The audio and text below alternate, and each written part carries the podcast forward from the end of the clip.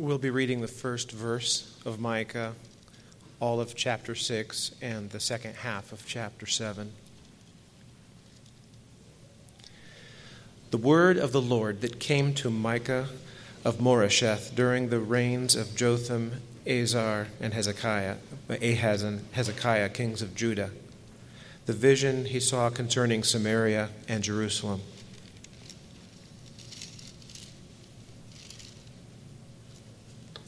Listen to what the Lord says. Stand up, plead your case before the mountains. Let the hills hear what you have to say. Hear, O mountains, the Lord's accusation. Listen, you everlasting foundations of the earth. For the Lord has a case against his people. He is lodging a charge against Israel. My people, what have I done to you? How have I burdened you? Answer me. I brought you up out of Egypt and redeemed you from the land of slavery. I sent Moses to lead you, also Aaron and Miriam. My people, remember what Balak, king of Moab, counseled and what Balaam, son of Beor, answered. Remember your journey from Shittim to Gilgal, and that you may know the righteous acts of the Lord. With what shall I come before the Lord and bow down before the exalted God? Shall I come before him with burnt offerings, with calves a year old? Will the Lord be pleased with thousands of rams, with 10,000 rivers of oil? Shall I offer my firstborn for my transgressions, the fruit of my body for the sin of my soul? He has showed you, O man, what is good. And what does the Lord require of you?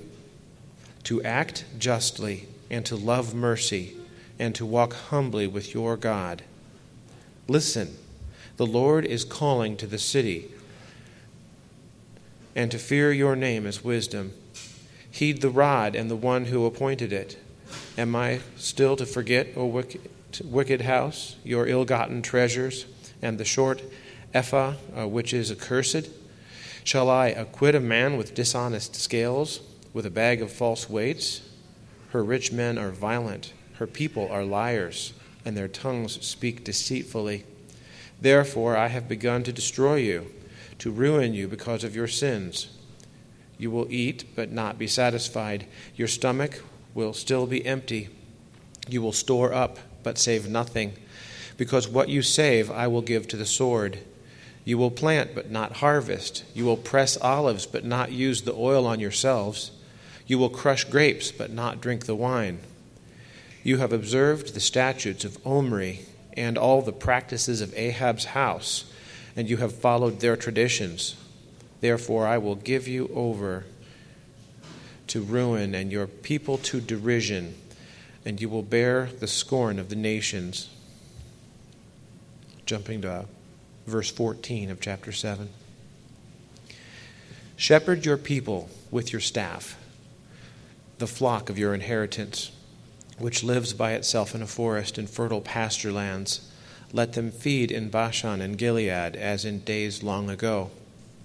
As in the days when you came out of Egypt, I will show them my wonders. Nations will see and be ashamed, deprived of all their power. They will lay their hands on their mouths, and their ears will become deaf. They will lick dust like a snake, like creatures that crawl on the ground. They will come trembling out of their dens. They will turn in fear to the Lord our God and will be afraid of you. Who is a God like you, who pardons sin and forgives the transgression of the remnant of his inheritance? You do not stay angry forever, but delight to show mercy. You will again have compassion on us. You will tread our sins underfoot and hurl all our iniquities into the depths of the sea. You will be true to Jacob and show mercy to Abraham, as you pledged on oath to our fathers in days long ago.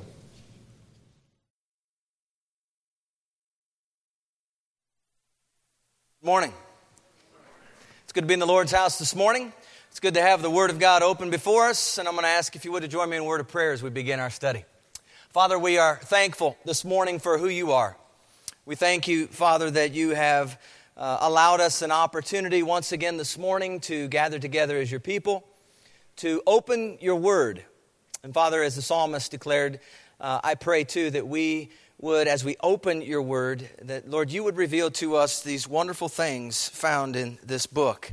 And Father, I pray that your Spirit would speak to us this morning, would teach us what you would have us to know. And Father, even as we've been here these last several weeks in the Old Testament minor prophets, Lord, I pray this morning that you would show us the Messiah, show us the Christ, that we might become more like him in increasing measure. And it's in the name of Jesus we pray these things. Amen.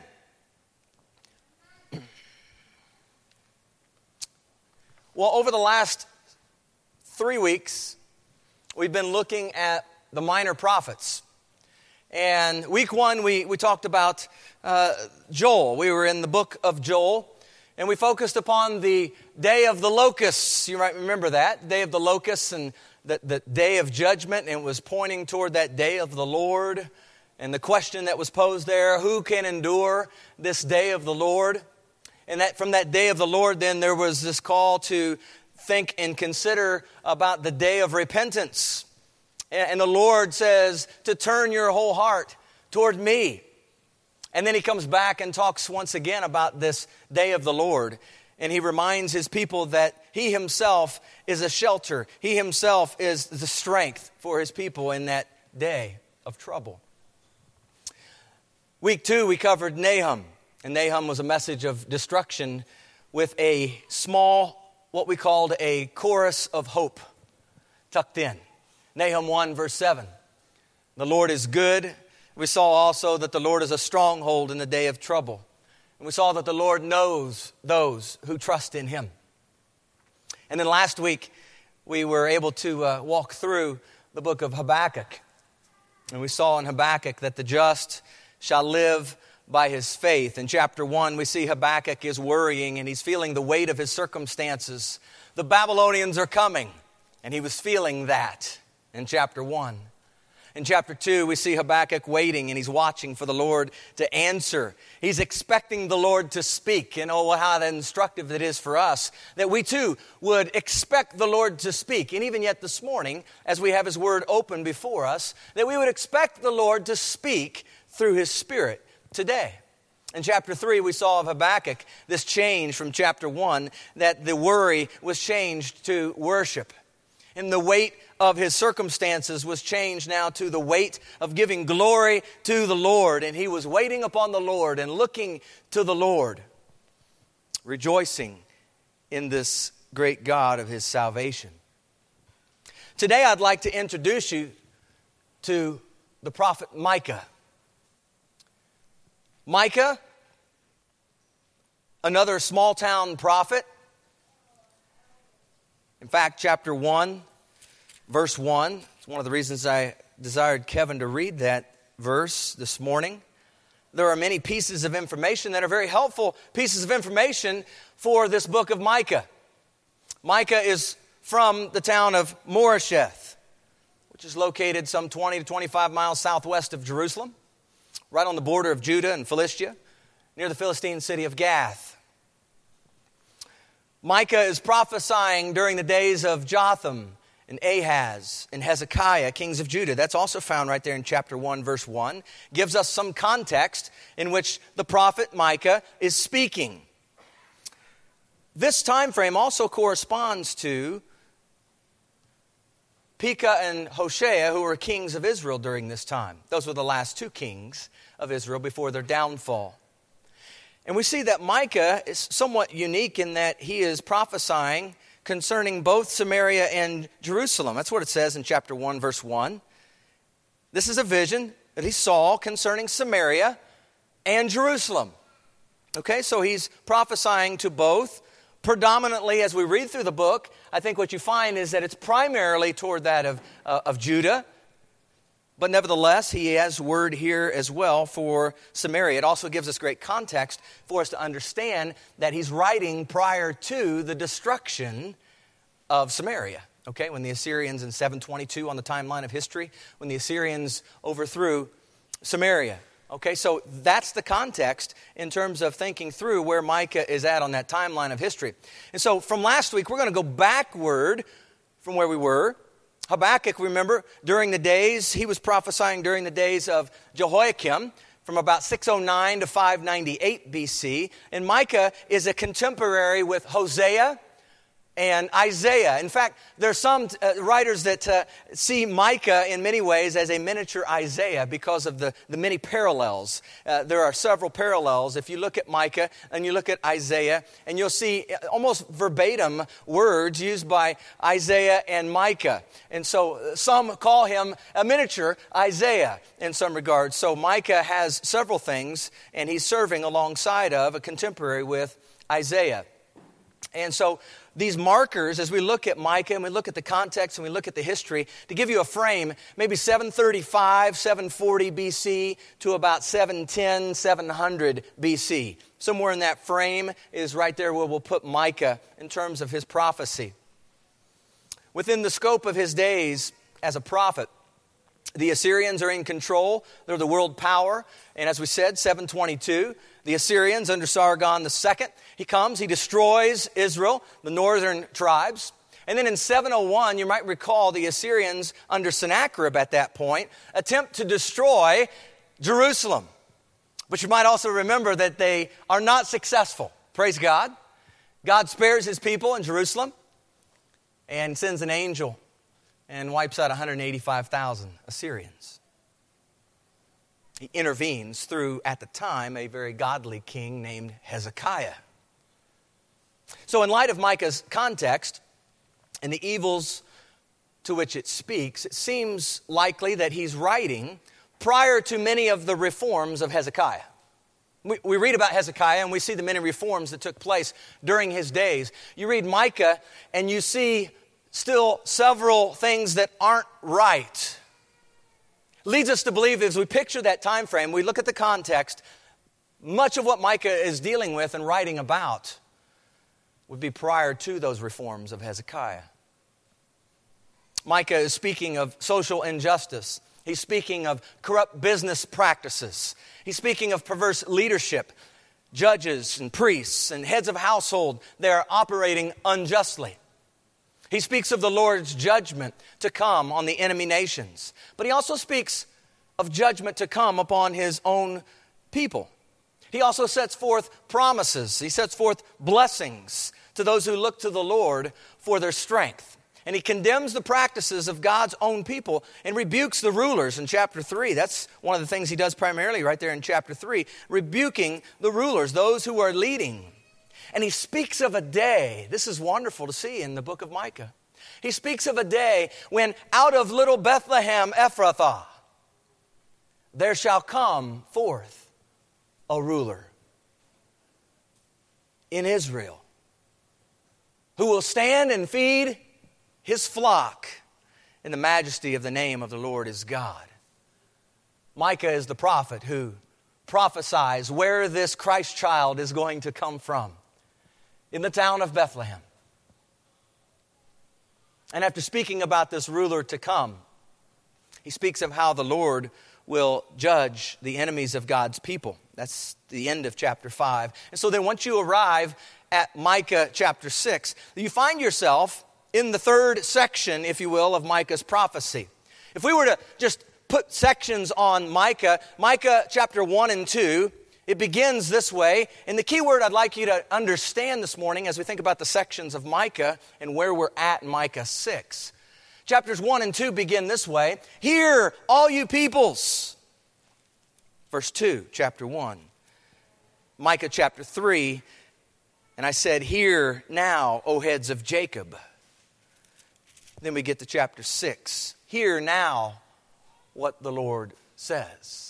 There's a key word here that I'd like you to understand, and that's here. Here. That's what's separating these three sections of the book of Micah. Hear now what the Lord says. Hearing with intent to obey. Some of us do a fairly decent job of hearing. We can hear what people say.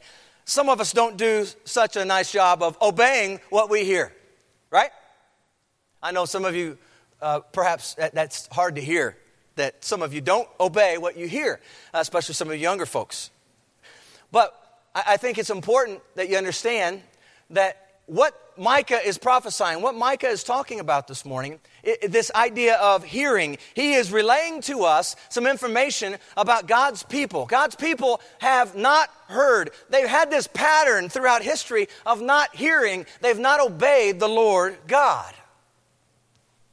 And right here at the beginning of chapter 6, hear now what the Lord says.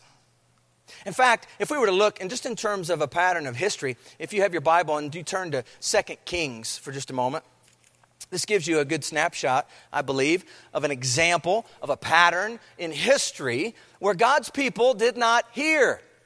Chapter 17, 2 Kings, beginning in verse 7. For so it was that the children of Israel had sinned against the Lord their God, who had brought them up out of the land of Egypt, from under the hand of Pharaoh, king of Egypt, and they had feared other gods, and had walked in the statutes of the nations, whom the Lord had cast out from before the children of Israel, and of the kings of Israel, which they had made. Also the children of Israel secretly did against the Lord their God things that were not right. And they built for themselves high places in all their cities, from watchtower, the fortified city. They set up for themselves sacred pillars, wooden images on every high hill and every green tree. There they burned incense on all the high places, like the nations whom the Lord had carried away before them. And they did wicked things to provoke the Lord to anger, for they served idols, of which the Lord had said, "You shall not do this thing." Yet the Lord testified against Israel and against Judah by all his prophets. We're in one of the prophets today. Every seer saying, "Turn from your evil ways and keep my commandments and my statutes according to all the law which I commanded your fathers and which I sent to you by my servants the prophets." Nevertheless, they would not hear, but stiffened their necks like the necks of their fathers, who did not believe in the Lord their God, and they rejected his statutes and his covenant that he had made with their fathers, and his testimonies which he had testified against them. Listen, they followed idols, they became idolaters, and went after the nations who were all around them, concerning whom the Lord had charged them that they should not do like them. And on and on and on. A pattern of not hearing, a pattern of not obeying what God had already spoken. The testimony of the scriptures is that Judah didn't hear either. They too followed the sins of Israel, and they too reaped the consequences of not hearing, not obeying what the Lord had spoken. So tracking history, you see glimpses where the people of God heard and actually did the word of God. There are some examples of that. But the greater pattern seems to be a people who refuse to hear what the Lord has already spoken.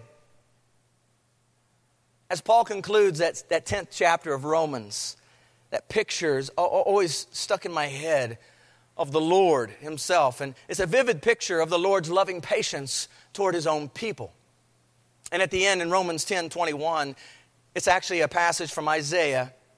And he says, "All day long I have stretched out my hands to a disobedient and contrary people." Picture that. All day long, I have stretched out my hands to a disobedient and contrary people.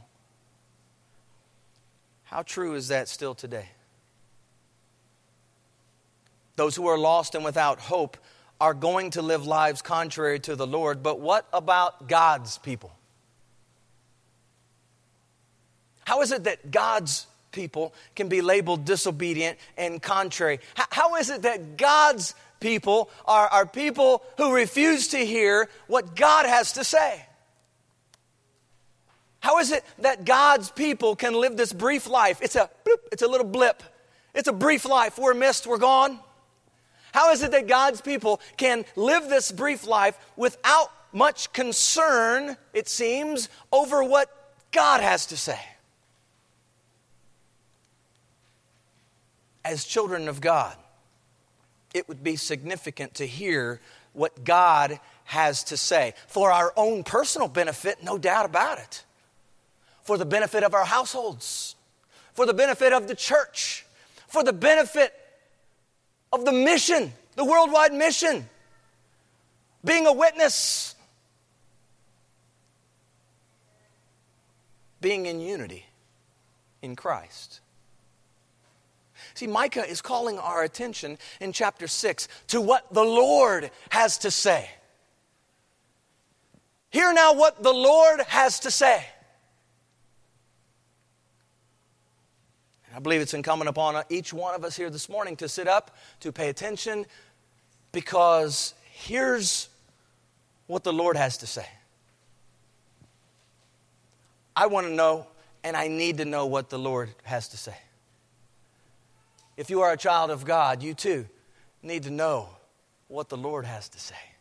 And as we hear what the Lord has to say, I pray that we would then walk in the way that He calls us to walk.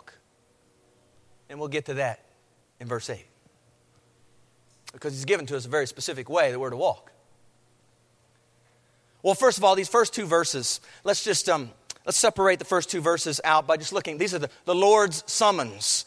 This is what we're going to see is this big courtroom drama, essentially, in chapter 6. And when there's a summons, you are being called. And that's what's happening right now. The Lord is summoning His people. Look at the text. It says, "Arise, plead your case before the mountains, and let the hills hear your voice. Hear, O you mountains, the Lord's complaints, and you strong foundations of the earth. For the Lord has a complaint against His people." Do you hear that? He's got a complaint against His people. And He will contend with Israel. Now you might be wondering to yourself, as you read the text, okay, arise, plead your case. What are the mountains and the hills? What is that? According to the law, there needed to be how many witnesses? At least two, right? So what we have before us in Micah's prophetic language, his poetic language, the mountains and the hills are witnesses. They're the witnesses in this court of law. And the defendant is called to arise, to stand. And he's called to plead his case before the mountains and the hills. And these mountains are called to hear the Lord as well, for He has a complaint. He has a controversy. He has an indictment against His own people. He's about to contend with them. And as I was thinking about that, I was also thinking about, for us yet today, if the Lord were to summon you today for trial, bring you into His courtroom, what would He have against you today?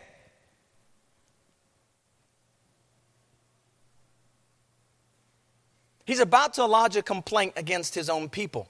Have you ever considered in the context of your own life what kind of complaint He might have against you today?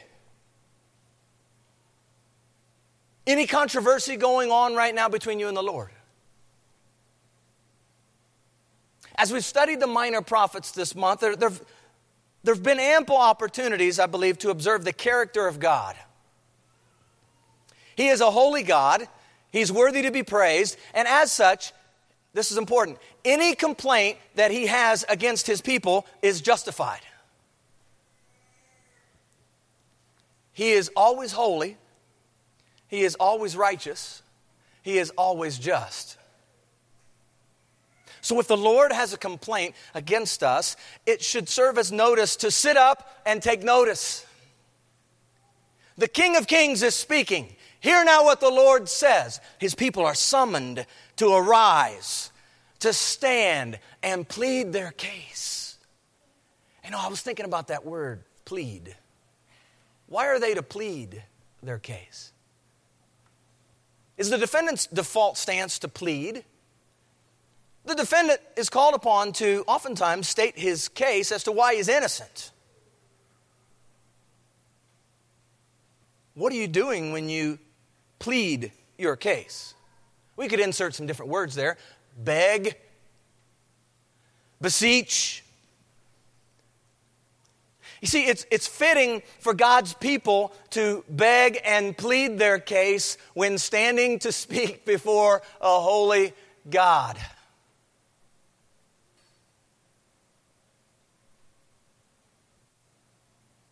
The Lord summons, we arise.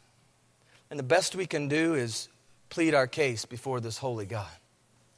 Listen, the only basis upon which we can stand before Him is a righteousness that has been granted to us through His Son, Jesus Christ. Amen? That's the only basis upon which we can stand. In fact, 1 John chapter 2, He says, "My little children, these things I write to you so that you may not sin. And if anyone sins," if it does happen, if you do sin, "we have an advocate with the Father, Jesus Christ, the righteous. And He Himself," that's Jesus, "He Himself is the propitiation, He's the mercy seat for our sins." Jeremiah, who was prophesying of a day to come, he says this in Jeremiah 23:6. He says, "In his days, Judah will be saved and Israel will dwell safely. Now this is the name by which he will be called, the Lord our righteousness." So with the mountains and the hills serving as witnesses, the Lord summons His people to stand. He has some words for them. And church, I believe He has words for you this morning as well. Listen to what He has to say. As we get into verse 3, we see the Lord's testimony. The Lord summons. Now the Lord is going to give testimony. His testimony is right here in 3, 4, and 5. He says, "O my people, what have I done to you? And how have I wearied you? Testify against me. For I brought you up from the land of Egypt. I redeemed you from the house of bondage. And I sent before you Moses and Aaron and Miriam. Oh, my people, remember now what Balak, king of Moab, counseled and what Balaam, the son of Beor, answered him from Acacia Grove to Gilgal, that you may know the righteousness of the Lord." Notice the Lord begins here, His testimony. He begins as He speaks. He begins with two questions. What have I done to you, my people? How have I wearied you?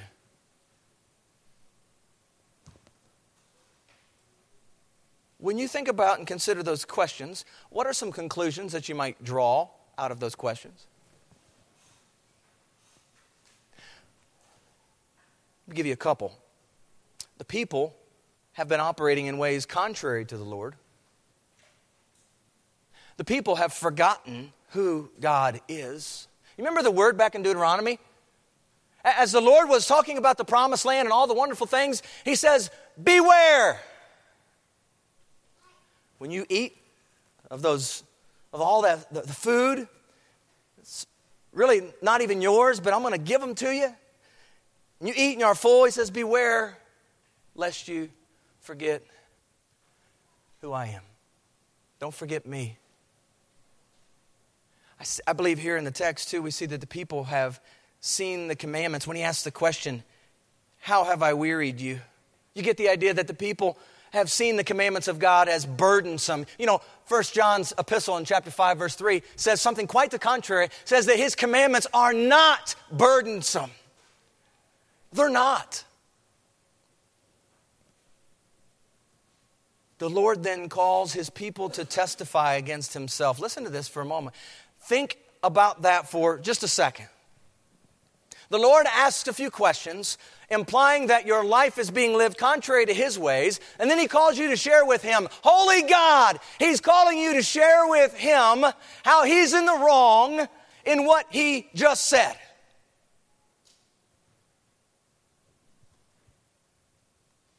Any takers on testifying against the Lord? Anybody up for that? That's the question that's put forth here. In fact, as I was thinking about that, I was thinking about God's Son, Jesus, in the Gospels in John chapter 8. In John chapter 8, beginning in that verse that Jesus is speaking to the Jewish people who did not believe, and he says, you are the father of the devil. It was a passage that really kind of got him upset. You're of your father the devil, right? He says, the desires of your father you want to do. He says, because I tell the truth, you do not believe me. And then he says this. He asks this question. This is an incredible question. And it ties in to what the Lord himself is testifying right here. And the question Jesus asked back in his day was, which of you convicts me of sin? And if I tell the truth, why do you not believe me? He who is of God hears God's words. Therefore, you do not hear, Jesus says, because you're not of God. If you read John's gospel in that 8th chapter, you'll note that the text doesn't mention anyone on that day convicting Jesus of any sin.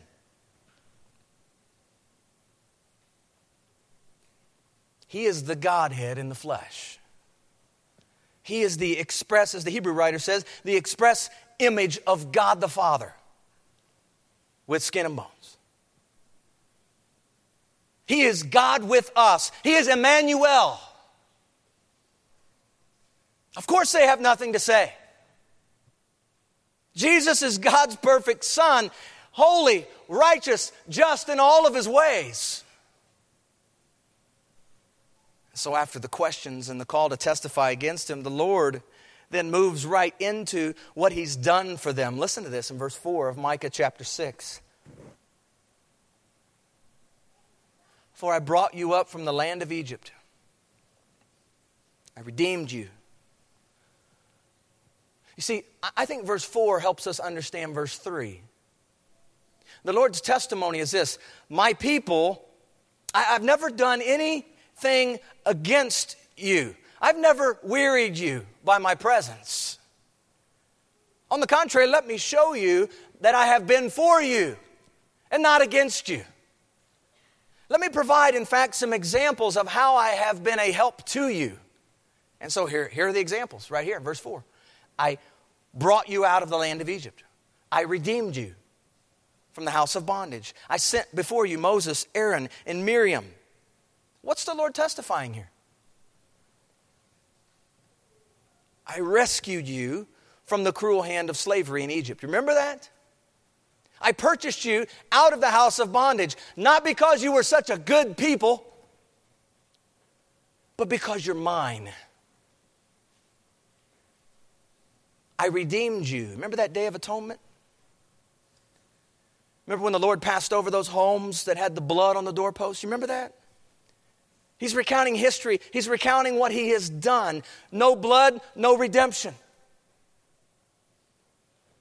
Reminds me of Ephesians chapter 1, verse 7. In him, that's Christ, we have redemption. Through his blood. The forgiveness of sins according to what? The riches of his grace. You see, what happened back in Egypt was a great rescue. But it was also a foreshadowing of an even greater rescue yet to come when the spotless Lamb of God would come down to earth in the form of a man who would humble himself and become obedient to death on the cross, the perfect blood sacrifice to atone for the sins of those who place their faith in Jesus Christ alone. So when we sing songs like, "What can wash away my sins?" it's true, friends, that nothing aside from the precious blood of Jesus can wash away your sins. When we sing, redeemed by the blood of the Lamb, it's true that the only way we become a child forevermore is through the blood of Jesus.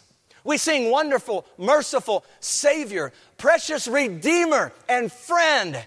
Who would have thought that a lamb could rescue the soul of man?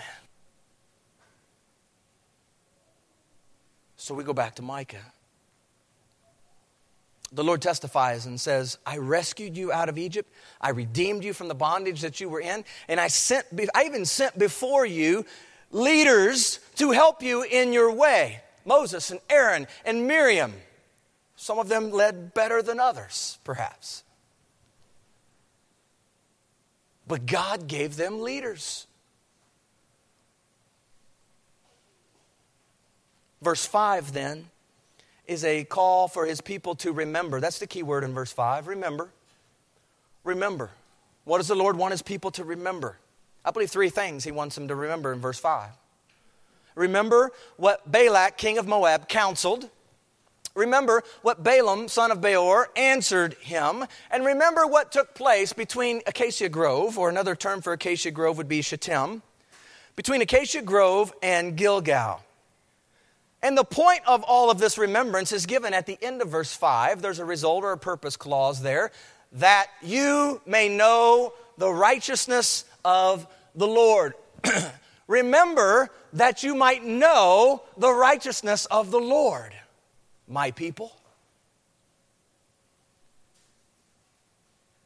It's as though the Lord is testifying and saying, remember these things that you might know who I am and how I have worked among you in the past. I have not changed. As you read this, you may be inclined to ask the question. I hope you ask the question as you read this. What did Balak, king of Moab, counsel? What was his counsel? And what did Balaam, son of Beor, answer? Maybe you need a brief remembrance of Balak and Balaam. Perhaps later today you can go back and read Numbers chapter 22 through Numbers chapter 25. And you'll see a wonderful picture here, a wonderful story. Balak and Balaam. Balak, in short, is frightened over this people from Egypt that has encamped next door to him. He's frightened. And he calls on Balaam, no doubt because he trusts in Balaam's word. The one that Balaam blesses is the one that gets blessed. The one who Balaam curses is the one who gets cursed. That's Balak's thought. I'm scared, I'm worried, I want Balaam to come and I want him to grant me a wish.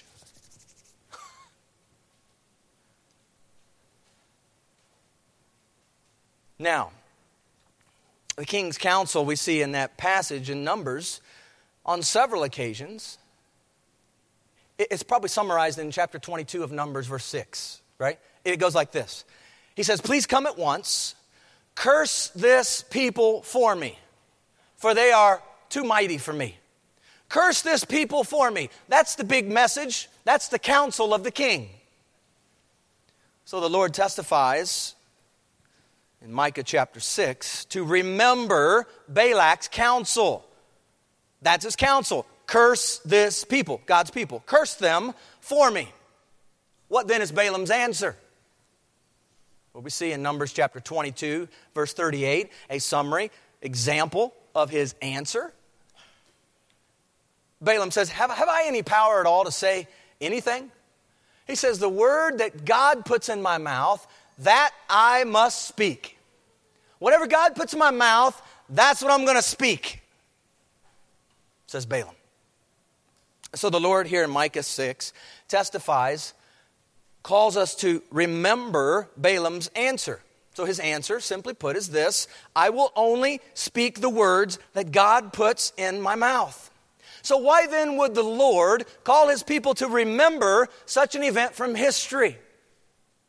That should be the question we ask as we read the text. What's the point? I believe he's calling their attention to what Balak asked of Balaam, which was to curse the Lord's people. Balaam didn't do it. And so the Lord's steadfast love is such that he will never, there's a promise here, he will never forsake his people. He will never leave his people. You are mine, says the Lord. Remember. But there's one other remembrance, I believe, here in verse 5. It may to us seem like an odd remembrance in the way that it's worded, but it has to do with two locations, Acacia Grove and Gilgal. You might recall on the journey to the Promised Land, the final stop on the plains of Moab, just east of the Jordan, is a place called Acacia Grove. Joshua chapter 3, verse 1. You can reference that. The first place on the other side of the Jordan was Gilgal. Let me ask you, church, what happened between Acacia Grove and Gilgal? The Jordan River stands between them. That's a little hint. You see, the people of God crossed the Jordan River. Remember, it seems as though the Lord is testifying here in verse 5, remember how I faithfully took care of you. Remember how I allowed you to pass over to the other side. Remember the covenant renewal that took place during that time. Remember how you were mine, how you walked with me. Remember, my people, who I am. I am the Lord, your God. The text then shifts. Once we get to verse 6, verses 6, 7, and 8, we've seen the Lord's summons, we've seen the Lord's testimony, and now we see the Lord's requirements. The Lord's requirements. Read verses 6 and 7. The text says, with what shall I come before the Lord and bow myself before the high God? Shall I come before him with burnt offerings, with calves a year old? Will the Lord be pleased with thousands of rams, 10,000 rivers of oil? Shall I give my firstborn for my transgression, the fruit of my body for the sin of my soul? As Micah continues the proceedings, he does so now from the perspective of the people.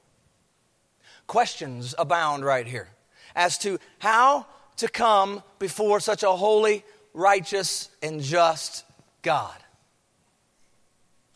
Notice the questions are centered on what to give the Lord, as though he's after some gift, some tangible expression, doing something that might please him.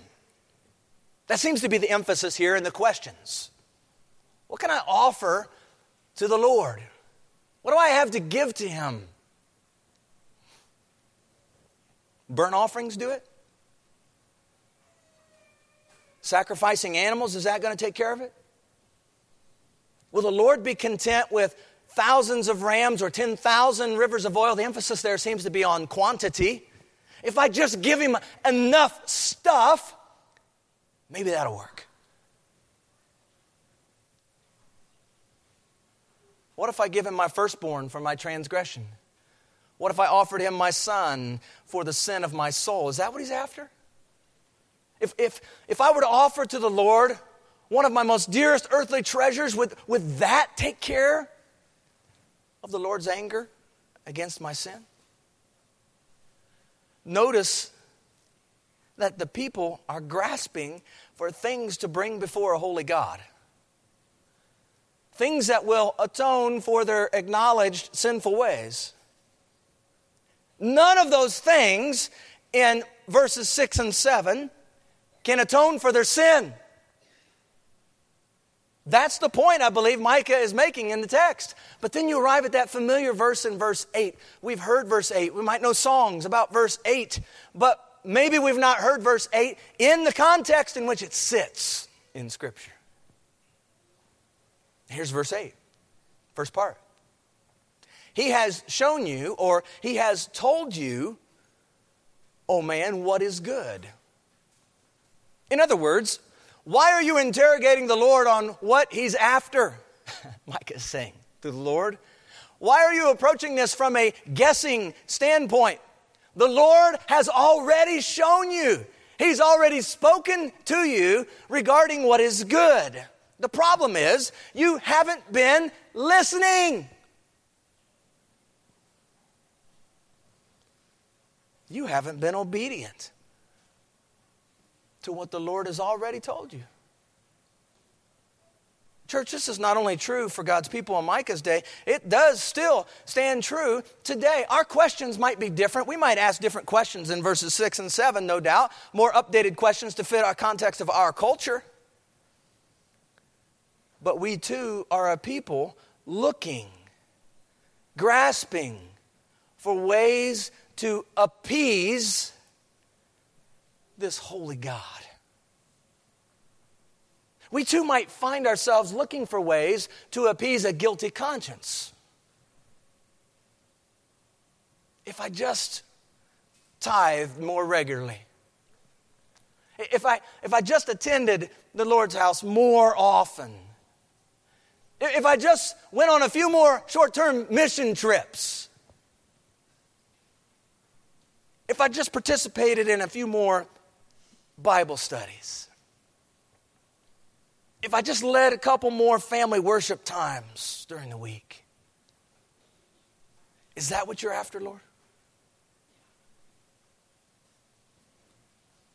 Micah says, and what does the Lord require of you but to, here they are, do justly, love mercy, and to walk humbly with your God.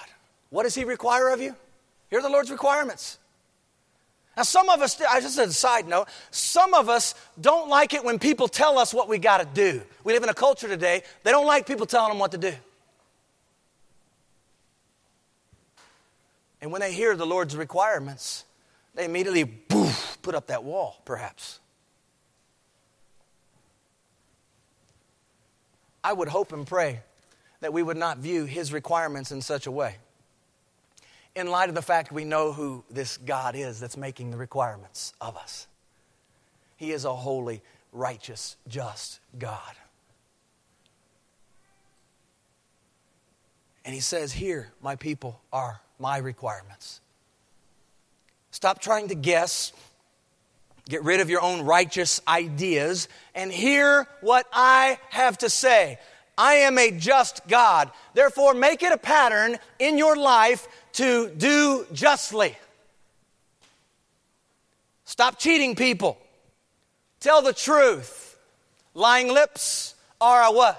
An abomination to the Lord. Be honest in your business practices. These were things that were happening among God's people in the day of Micah.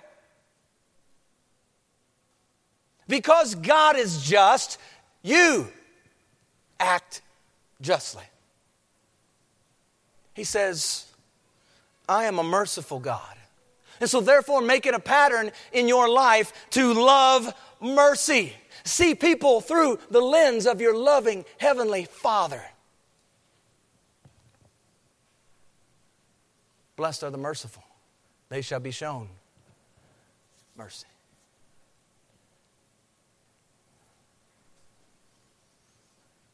Jesus was coming to rule and reign in righteousness. And Philippians 2 pictures the incarnate Christ walking humbly with his Father. The pattern of Jesus was to operate in a spirit of humility, also doing and practicing the things of the Father. Humility, church. Humility is the most treasured characteristic of the child of God. It opens the door to what? God's grace. And as Jesus is humble and holy, so too the people of God are called to imitate that. Walk humbly with your God. Think of others. Practice honoring one another. Be hospitable. Take up the towel and basin. Serve one another. Most of all, live and operate with the mind of Christ, striving together for the faith of the gospel. In light of all that's going around Micah in his day, in light of the sins of his people, encompassing, enveloping him, he responds, I believe, in similar fashion to Habakkuk. We see this in chapter 7, verse 7. This conclusion he draws here, he says, therefore, I will look to the Lord. I will look to the Lord. I will wait for the God of my salvation. Oh, I love this last part. My God will hear me. My God will hear me. Church, that's faith. He understands that in living this way that's been prescribed by the Lord will hear him. And he's going to wait. He's going to look. Reminds me of Hebrews 2. Looking unto Jesus. Micah is going to look unto the Lord. And he's going to wait for the salvation of his God. Thanks be to God that we can trust this God of the Scriptures. this Lord of history. Amen? We can trust him. Thanks be to God for his goodness, for his justice, and he will one day, it may seem like a mess now, but one day he is going to set things right, church. He's a God of justice. He's a God of mercy. Mercy by which we are saved, Titus chapter 3 tells us. Thanks be to God for the pattern and the example of Jesus, who for us is the picture of what it means to walk humbly with God. You know, the name Micah has in mind this idea of who is a God like you. You know, it's interesting to read through the prophets, their names, and how their names actually come out in the context oftentimes of the letter, the prophecy. Here we see Micah, a shortened version of Micaiah. Who is a God like you? I'd like to conclude by just pointing and looking at the end of Micah, verse 18, chapter 7. Notice what he says. Who is a God like you? Who is a God like you? Pardoning iniquity and passing over the transgression of the remnant of his heritage. He does not retain his anger forever. Praise God. Because, here's why. Because he delights in mercy. This God who has called us to love mercy, we need to know and understand he delights in mercy. He will again have compassion on us and will subdue our iniquities. And you know what? This next word right here is for some who perhaps are here this morning and you're weighed down by, just bogged down completely by stuff going on in your life. Sins, maybe snares, these sins that are easily ensnaring you. I'd like to just encourage you this morning, if that's where you find yourself, listen to who this God we serve is. He says, Micah says, you will cast all our sins, all of them, all of them. He's going to cast them all into the depths of the sea. And you know, some time removed from when Micah wrote in 700s BC, about 700 plus, give or take, years later, there was going to be one who was going to come, and he was going to make certain that these sins were going to be cast into the depths of the sea. And church, you know that how that happened. It happened through what Christ did at the cross. It's because of the cross of Jesus Christ that Micah the prophet can prophesy, and he can say, all of our sins have been cast into the depths of the sea. Church, that's the only way they're cast into the depths of the sea. It's through the cross. It's through the blood of Jesus Christ. The Lord has summoned his people. The Lord has given his testimony. And the Lord has also put forth his requirements for his people in Micah's day and in our day. How yet to live. What does the Lord require of you? But to do justly, to love mercy, and to walk humbly, just like Jesus did with his Father. All our days. Those are his requirements. And so if those are the requirements of our Lord, I pray that we would hear this day what the Lord has spoken. Let's pray. Father, we are grateful for your word. And we thank you that you speak, that we are responders to what you say. As your people, may we not give you lip service, but may we instead walk by faith, trusting in who you are, looking into the history of how you have operated, how you have dealt with your people, how you have been so good to your people, how you have been just, and how you have operated in mercy and compassion. Father, we thank you. Pray that we would lean and rely upon these wonderful promises that you've given to us, that you're not going anywhere. You've not left us. You've not forsaken us. You've not called us to carry out the mission in the meantime on our own, but you've even said, I'll be with you always to the very end of the age. And so, Father, we take great hope that we have an anchor for the soul in Jesus Christ. Jesus Christ, the righteous one. Thank you, Father, that we have an advocate before you who is pleading our case yet today.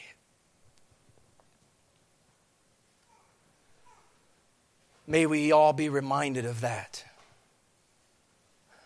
What a gracious and loving God we serve through our Lord Jesus Christ. Thank you for the truth you've given to us this day. May we walk in this truth, I pray. In the name of Jesus, amen.